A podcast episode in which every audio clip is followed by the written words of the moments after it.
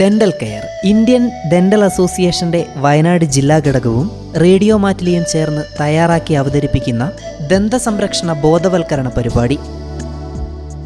പരിപാടിയിൽ ഇന്ന് വായ ശുചിത്വം എന്ന വിഷയത്തെക്കുറിച്ച് ഇന്ത്യൻ ഡെന്റൽ അസോസിയേഷൻ വയനാട് ജില്ലാ അംഗം ദന്തരോഗ വിദഗ്ധ ഡോക്ടർ ഡിനു ആൻഡ് ഡൊമിനിക്കുമായി പ്രജിഷ രാജേഷ് നടത്തിയ അഭിമുഖത്തിന്റെ അവസാന ഭാഗം കേൾക്കാം.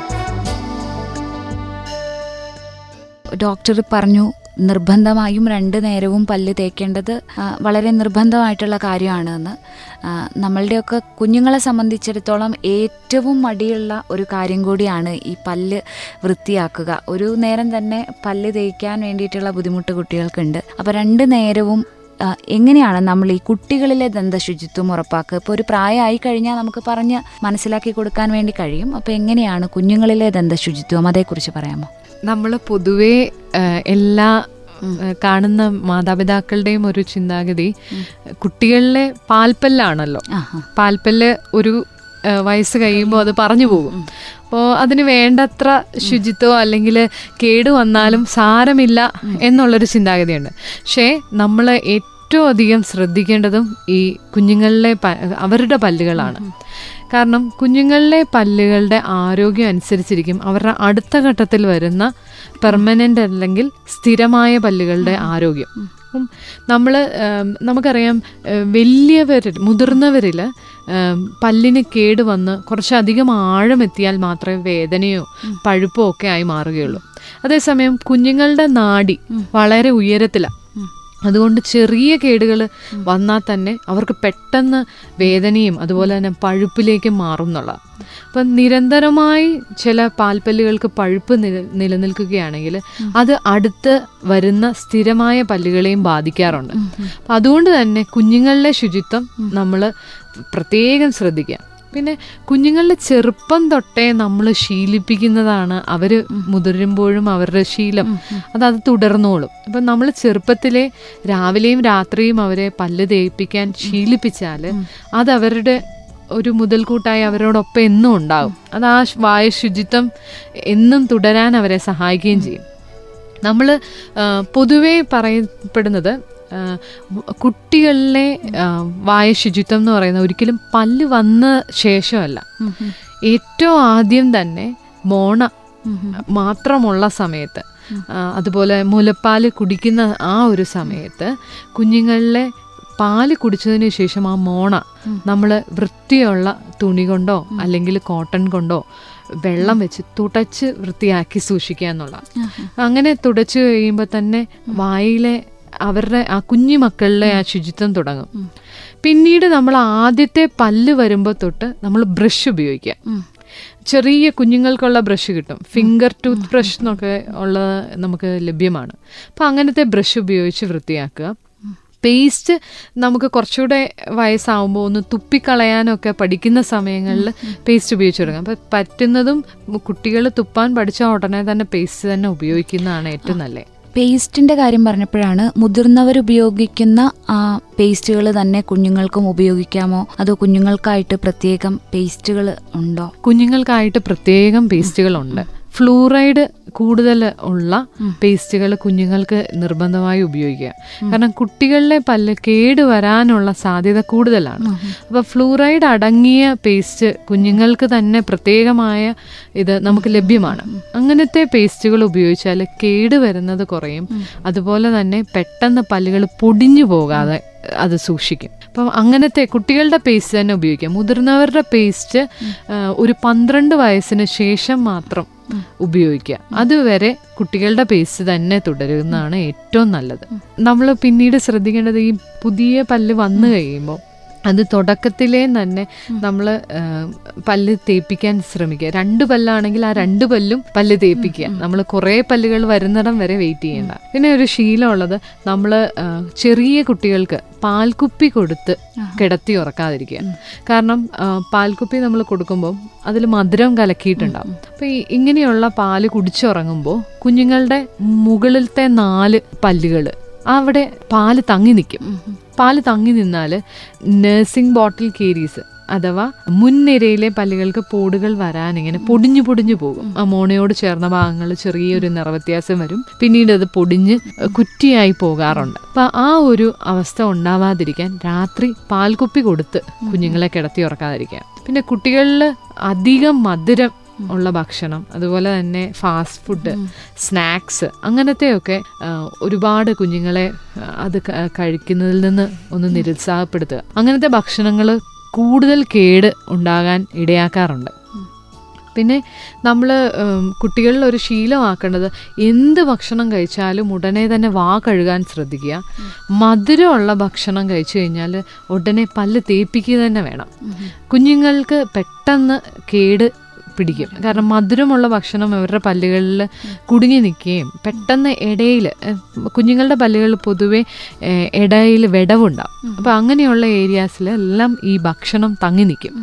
അപ്പോൾ അതുകൊണ്ട് കഴിവതും കുഞ്ഞുങ്ങളെ മധുരമുള്ള ഭക്ഷണം കഴിച്ചു കഴിഞ്ഞാൽ ഉടനെ തന്നെ പല്ല് തേപ്പിക്കുക തന്നെ ചെയ്യാം. അങ്ങനെയാകുമ്പോൾ അത്രയും കേടുകൾ കുറഞ്ഞു നിൽക്കും കുഞ്ഞുങ്ങളിൽ പിന്നെ നമ്മൾ പറഞ്ഞു മുമ്പേ പറഞ്ഞതുപോലെ കേട് വന്ന പല്ലുകൾ നമ്മൾ പോകുമല്ലോ പറഞ്ഞു പോകുമല്ലോ എന്ന് വിചാരിച്ച് ഒത്തിരി താമസം വരുത്തരുത്. കേട് കണ്ടാൽ അത് ചെറുപ്പത്തിൽ തന്നെയാണെങ്കിലും ഉടനെ തന്നെ അടച്ചു കൊടുക്കുക അല്ലെങ്കിൽ അത് പിന്നീട് മോണ പഴുപ്പിലേക്കൊക്കെ മാറിയാൽ വെൽ കുഞ്ഞുങ്ങളിൽ പെട്ടെന്ന് നീര് കയറും അല്ലെങ്കിൽ പെട്ടെന്ന് പഴുപ്പ് വ്യാപിക്കും. അപ്പോൾ അതുകൊണ്ട് കഴിവതും ചെറിയ കേടുകൾ കാണുമ്പോൾ തന്നെ തുടക്കത്തിൽ അത് അടച്ചു കൊടുക്കുക. കാരണം ഒരു പല്ല് കുഞ്ഞിൽ വരുന്നത് ആറ് മാസത്തിലാണ് ആദ്യത്തെ പല്ലുകൾ കണ്ടു തുടങ്ങുക. രണ്ട് വയസ്സ് ആകുമ്പോൾ പാൽപ്പല്ലുകളെല്ലാം തന്നെ വന്നു കഴിയും. പക്ഷെ രണ്ട് വയസ്സിൽ വരുന്ന പല്ലുകൾ പറഞ്ഞു തീരുന്നത് പത്ത് വയസ്സ് പതിനൊന്ന് വയസ്സൊക്കെ ആകുമ്പോഴായിരിക്കും പോയി തീരുക. അപ്പോൾ അത്രയും വർഷം നമുക്ക് ആ പല്ലുകൾ വേണം. അതിന്റെ ഇടയിൽ നമ്മൾ കേട് വർദ്ധിക്കാനിടയായാൽ അത് വേദനയിലേക്ക് മാറും. അപ്പം കുഞ്ഞുങ്ങളിലെ ചെറിയ പോടുകൾ കാണുമ്പോൾ തന്നെ അത് ചികിത്സിക്കുക. കുട്ടികളിലെ ദന്തപരിചരണത്തിന് ശ്രദ്ധിക്കേണ്ട കാര്യങ്ങൾ പറഞ്ഞു. മുതിർന്നവർ ശ്രദ്ധിക്കേണ്ട കാര്യങ്ങളും പറഞ്ഞു. ഇനി ഗർഭിണികളിൽ ഏതെങ്കിലും തരത്തിൽ പ്രത്യേക രീതിയിൽ ഈ ദന്ത സംരക്ഷണം നടത്തേണ്ടതുണ്ടോ? എങ്ങനെയൊക്കെയാണ് വായു ശുചിത്വം നടപ്പിൽ വരുത്താൻ വേണ്ടിയിട്ട് ഗർഭിണികൾ ശ്രദ്ധിക്കേണ്ട കാര്യങ്ങളെക്കുറിച്ച് പറയാമോ? ഗർഭിണികളുടെ ദന്തശുചിത്വം അവരുടെ ആരോഗ്യത്തിന് മാത്രമല്ല കുഞ്ഞിന്റെ ആരോഗ്യത്തിനെയും ബാധിക്കും. നമ്മൾ പൊതുവേ ശ്രദ്ധിക്കേണ്ട ഒരു കാര്യം ഗർഭിണിയായിരിക്കുമ്പോൾ നമുക്ക് എല്ലാ സമയത്തും ദന്തചികിത്സ നടത്താൻ പറ്റില്ല. പല്ല് അടയ്ക്കുന്നത് സാധിക്കും പക്ഷെ പല്ലെടുക്കുകയോ അല്ലെങ്കിൽ വേര് ചികിത്സയോ ഒന്നും ആ സമയങ്ങളിൽ ചെയ്യാൻ സാധിക്കില്ല. അപ്പോൾ നമ്മൾ ഗർഭിണിയായിരിക്കുമ്പോൾ തുടക്കത്തിലേ തന്നെ ചെറിയ മോണരോഗമോ അല്ലെങ്കിൽ ചെറിയ കേടുകളോ ഉണ്ടെങ്കിൽ അത് ആദ്യമേ തന്നെ അടയ്ക്കുക. ഇനി അതി ഗുരുതരമായ അവസ്ഥകളുണ്ടെങ്കിൽ മൂന്ന് മുതൽ ആറ് മാസം വരെയുള്ള കാലഘട്ടത്തിൽ മാത്രമേ നമുക്ക് ദന്തചികിത്സ അനുവദനീയമുള്ളൂ. പരമാവധി ഗർഭിണികൾ ഏറ്റവും അധികം ശ്രദ്ധിക്കേണ്ടത് കക്കയോ അല്ലെങ്കിൽ മറ്റ് ഭക്ഷണ പദാർത്ഥങ്ങൾ അടിഞ്ഞിരിക്കുന്ന മോണരോഗം ഉണ്ടാക്കുന്ന അവസ്ഥകൾ വായിലില്ല എന്ന് ഉറപ്പുവരുത്തുക. ചെറിയ രീതിയിൽ എന്തെങ്കിലും അഴുക്കുകളോ അല്ലെങ്കിൽ കാൽക്കുലസ് അല്ലെങ്കിൽ പ്ലേക്ക് എന്ന് പറയുന്ന ഭക്ഷണ പദാർത്ഥങ്ങൾ അടിഞ്ഞിരിക്കുന്ന അവസ്ഥയുണ്ടെങ്കിൽ ഒരു ദന്ത ഡോക്ടറെ സമീപിച്ച് അത് വൃത്തിയാക്കുക എന്നുള്ളതാണ്. നമുക്ക് ഈ കാലഘട്ടത്തിൽ ഗർഭിണികളായിരിക്കുമ്പോൾ ഒന്ന് നമുക്ക് പല്ല് തേക്കുമ്പം അധികം പേർക്കും രാവിലെ ഛർദി ഉണ്ടാവുകയോ അല്ലെങ്കിൽ മറ്റ് അസ്വസ്ഥതകളുണ്ടാകും അപ്പം പേസ്റ്റ് ഉപയോഗിക്കുമ്പം രുചിയില്ലാത്ത പേസ്റ്റുകൾ പരമാവധി ഉപയോഗിച്ചാൽ ആ ഒരു ബുദ്ധിമുട്ട് കുറഞ്ഞു നിൽക്കും. പിന്നെ ഹോർമോൺ മാറ്റങ്ങൾ വ്യതിയാനങ്ങൾ ഏറ്റവും അധികമുള്ളത് ഈ ഗർഭകാലത്താണ്. അപ്പം നമ്മൾ ഏറ്റവും അധികം മോണ വീക്കമോ അല്ലെങ്കിൽ മോണയ്ക്ക് പഴുപ്പോ വരാവുന്ന ഒരു കാലഘട്ടമാണ്. അതുകൊണ്ട് തന്നെ തുടക്കത്തിലെ പല്ല് വൃത്തിയായി സൂക്ഷിക്കുക ഡോക്ടറെ സമീപിച്ച് തന്നെ വൃത്തിയാക്കേണ്ട അവസരങ്ങളുണ്ടെങ്കിൽ അങ്ങനെ തന്നെ സൂക്ഷിക്കുക. അതിനുശേഷം ചെറിയ മാറ്റങ്ങൾ വരുന്നുണ്ടെങ്കിൽ നമ്മൾ അതിനനുസരിച്ച് ചികിത്സ തേടണം എന്നുള്ളതാണ്. ഈ ഗുരുതരമായ മോണരോഗമുള്ളവരുടെ കുഞ്ഞുങ്ങൾക്ക് പ്രിമച്വർ ബർത്ത് അഥവാ അകാല പിറവി ഉണ്ടാകാൻ സാധ്യത കൂടുതലാണ്. അതുപോലെ തന്നെ കുഞ്ഞുങ്ങൾക്ക് തൂക്കക്കുറവും കാണാറുണ്ട്. മോണരോഗമുള്ള അമ്മമാരുടെ കുഞ്ഞുങ്ങൾക്ക്. അപ്പം നമ്മൾ ഈ ഗർഭകാലത്ത് ഈ കാര്യങ്ങൾ അത്രയധികം കുഞ്ഞിനെയും ബാധിക്കുന്നത് കൊണ്ട് തന്നെ പ്രത്യേക ശ്രദ്ധ നമ്മൾ ചെലുത്തേണ്ടതാണ്. ഇപ്പം ഗർഭിണികളിലുണ്ടാകുന്ന പല്ലിലുണ്ടാകുന്ന പല പ്രശ്നങ്ങളും കുഞ്ഞുങ്ങളെയും ബാധിക്കുന്നു എന്ന് ഡോക്ടർ പറഞ്ഞു. അപ്പം നമ്മളുടെ ഈ ജീവിതശൈലി രോഗങ്ങൾ പ്രമേഹം പോലെയുള്ള രോഗമൊക്കെ നമുക്ക് പല്ലിനെ മോശമായിട്ട് ബാധിക്കാൻ സാധ്യതയുണ്ടോ? പ്രമേഹവും മോണരോഗവും രണ്ടും പരസ്പരം ബന്ധിച്ചിരിക്കുന്നതാണ്. മോണരോഗവും പ്രമേഹവും തമ്മിൽ വളരെ വലിയൊരു ബന്ധമുണ്ട്. അതായത് പ്രമേഹ രോഗികളിൽ പൊതുവെ അണുക്കളുടെ വർധനവ് വളരെ കൂടുതലാണ്. അതുകൊണ്ട് തന്നെ അവരിൽ ചെറിയ രീതിയിലെങ്കിലും പല്ലുകൾക്ക് ചുറ്റും പ്ലേക്ക് അഥവാ ഭക്ഷണ പദാർത്ഥങ്ങൾ അടിഞ്ഞുകൂടി കക്കയോ മറ്റോ രൂപപ്പെട്ടാൽ അത് മോണ വീക്കത്തിലേക്കും പഴുപ്പ് ആയി മാറാനും സാധ്യത കൂടുതലാണ്. അതുപോലെ തന്നെ അമിതമായ മോണരോഗമുള്ളവരിൽ പ്രമേഹ രോഗവും കാണാറുണ്ട്. അപ്പം അത് പഠനങ്ങൾ തെളിയിക്കുന്ന അത് അവ തമ്മിൽ ബന്ധമുണ്ട് എന്ന് തന്നെയാണ്. അതുപോലെ തന്നെയാണ് മോണരോഗത്ത് കൂടുതലുള്ളവരിൽ ആ അണുക്കൾ നമ്മുടെ വായിലുള്ള അണുക്കൾ നിയന്ത്രണാതീതമാകുമ്പോൾ അത് ചിലരിൽ ഇൻഫെക്റ്റീവ് എൻഡോകാർഡൈറ്റിസ് എന്ന ഹൃദ്രോഗം ത്തിലേക്ക് നയിക്കാറുണ്ട്. അതുപോലെ തന്നെ ചില വ്യക്തികളിൽ നമ്മൾ ഹൃദയാഘാതം അല്ലെങ്കിൽ പക്ഷാഘാതം പോലുള്ള ഹൃദയ സംബന്ധമായ പ്രശ്നങ്ങളും കാണാറുണ്ട്. ഇതിൽ നമ്മുടെ ഹൃദയത്തെ ബാധിക്കുന്ന ബാക്ടീരിയ നമ്മുടെ വായിൽ കാണപ്പെടുന്നതാണ്. നമ്മുടെ വായിൽ പൊതുവെ പ്രകൃതിയാ ഉള്ള അണുക്കൾ തന്നെയാണ് നമ്മുടെ ഹൃദയത്തെയും ബാധിക്കാറുള്ളത്. അപ്പം വായിൽ നിന്നാണോ അവ ഉദ്ഭവിക്കുന്നത് എന്നുള്ള പഠനങ്ങൾ നടക്കുന്നുണ്ട്. അപ്പം മോണരോഗം ആ, ശ്രദ്ധയിൽ കൊണ്ടുവരിക. വായിൽ ശുചിത്വം ഇല്ലാത്തപ്പോൾ ആണ് മോണരോഗം വരിക. അപ്പം മോണരോഗം നമ്മളത് ശ്രദ്ധിക്കാതെ അത് വളരെയധികം കൂടാനിടയായാൽ ഇങ്ങനത്തെ ബുദ്ധിമുട്ടുകളിലേക്ക് വരും.